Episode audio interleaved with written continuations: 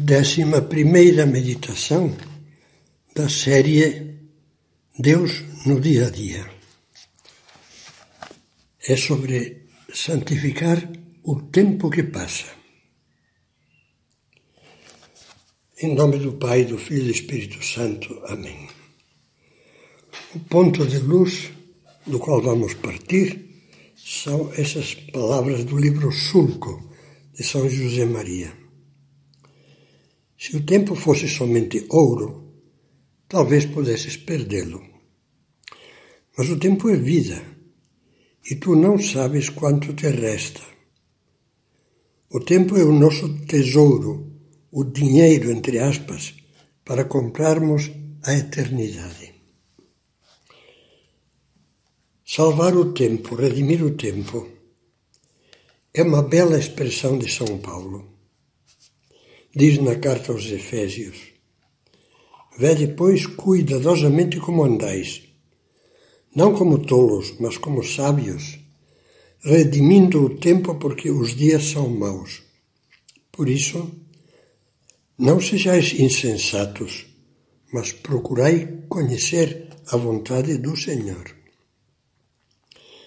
Comentávamos numa meditação anterior que muitas vezes temos a impressão de que o tempo escapa voando, como se fosse água que escorre das mãos.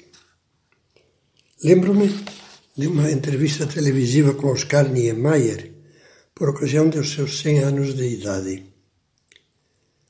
Como vê a sua longa vida? lhe perguntava o, o repórter. A vida é um sopro, respondeu Niemeyer. Falando da passagem do tempo, São José Maria citava às vezes uns versos do poeta romântico Gustavo Adolfo Adolfo Becker. Ao brilhar de um relâmpago nascemos e ainda dura o seu fulgor quando morremos. Incentivava assim a meditar sobre a brevidade do tempo e o enorme valor que ele tem.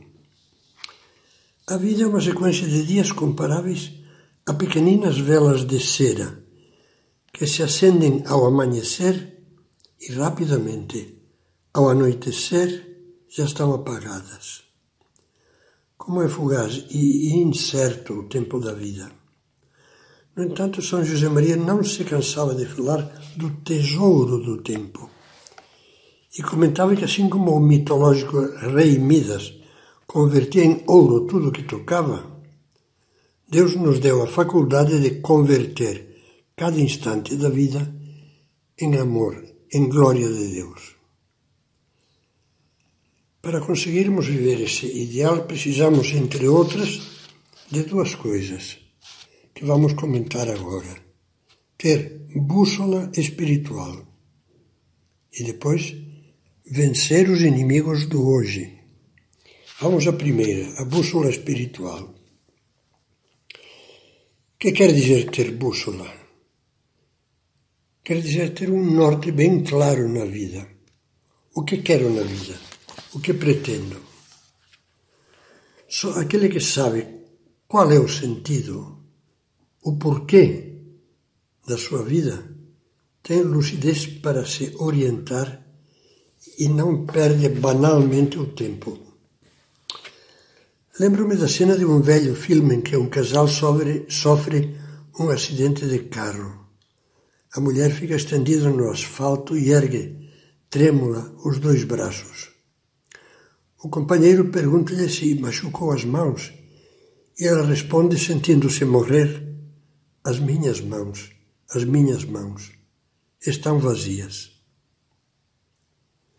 Ter norte é não brincar com a vida que Deus nos dá ter muito clara a finalidade dela e a ordem dos valores.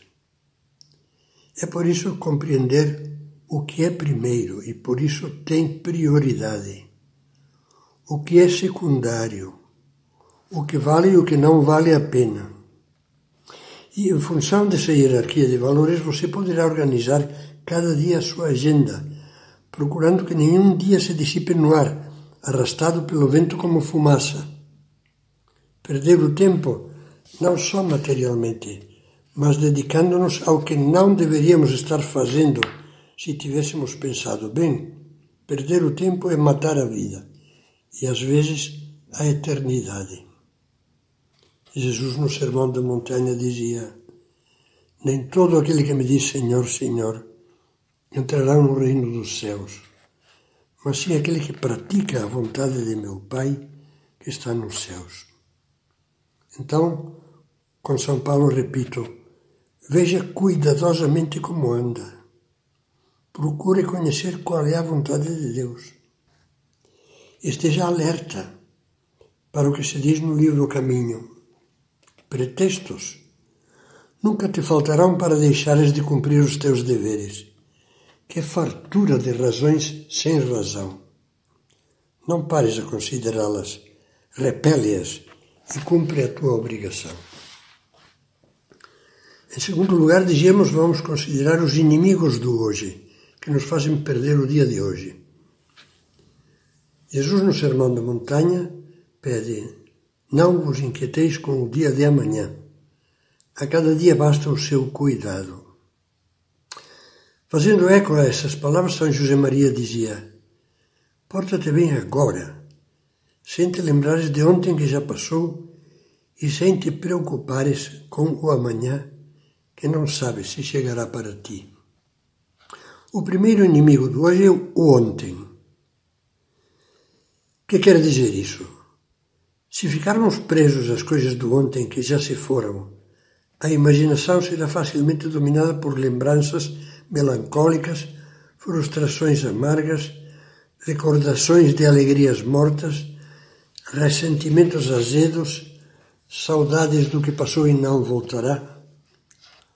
Uma atitude assim, inutilmente saudosista, despeja no hoje substâncias corrosivas que fazem perder a alegria e a aplicação ao dever atual e nos fazem perder tempo. O segundo inimigo do hoje, o mais perigoso, é o amanhã. Amanhã é o grande álibi do superficial e do preguiçoso. Amanhã faço, amanhã vejo. Mais para frente vai dar para fazer. Hoje não, inspira, não estou inspirado, não estou bem disposto.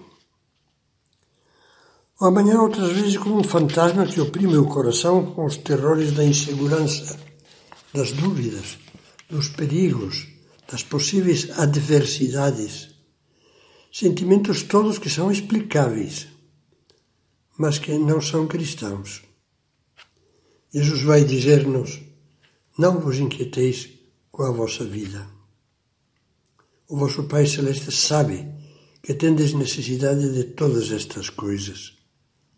Buscai, em primeiro lugar, o reino de Deus e a sua justiça, isto é, a santidade, e todas essas coisas vos serão dadas por acréscimo. Creio que tinha razão aquele que dizia que se queremos aproveitar responsavelmente o tempo, devemos pensar que o pior momento é o melhor momento.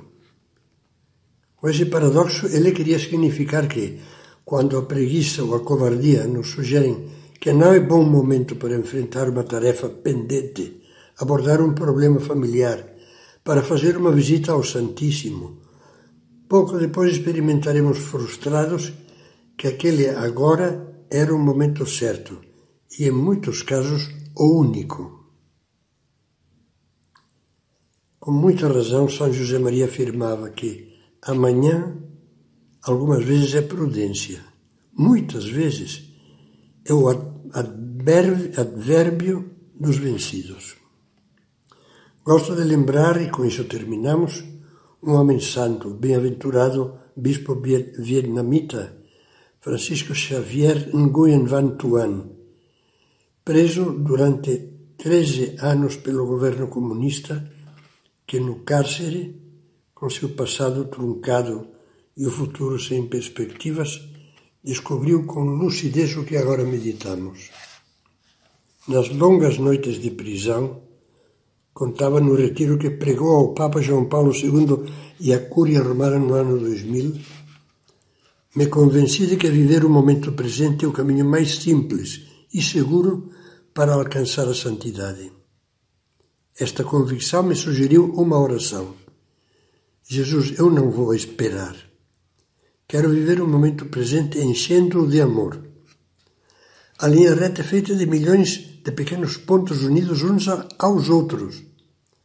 A minha vida também é feita de milhões de segundos e de minutos unidos entre si. Se eu viver cada segundo, a linha será reta. Se eu viver com perfeição cada minuto, a vida será santa. Em cada minuto, dizia esse homem santo, eu quero dizer-te, Jesus, eu te amo. A minha verdade é sempre uma nova e eterna aliança contigo.